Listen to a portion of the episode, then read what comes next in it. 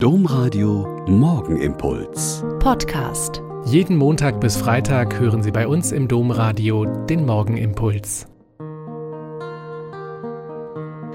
Mit Schwester Katharina, Franziskanerin in Olpe. Ich begrüße Sie herzlich zum gemeinsamen Beten an diesem Dienstagmorgen.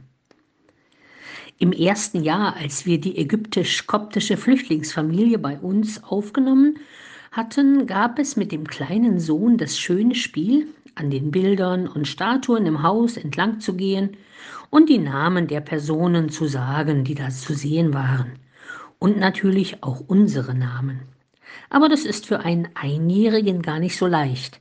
Aus Katharina wurde also Nina, aus Veronika wurde Otta, aus dem heiligen Josef wurde Bubu und so weiter. Und im Treppenhaus an einem Poster mit einem Kreuz kam dann Oguk Shua. Es hat ein bisschen gedauert, bis ich verstanden habe, dass er Jeshua, Jesus meinte. Heute denken wir mit der ganzen Kirche an diesen heiligsten Namen Jesu.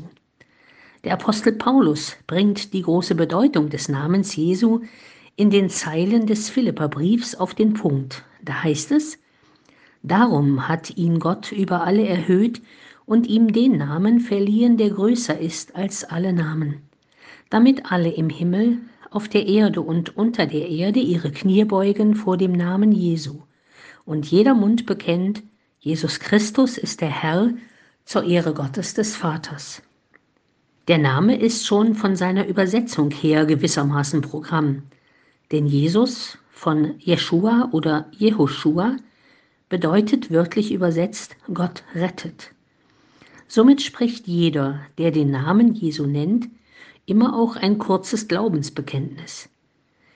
In den Jahrhunderten ab 1500 haben die Franziskaner und die Jesuiten die Verehrung des Namens Jesu und damit des menschgewordenen Gottessohnes besonders gefördert.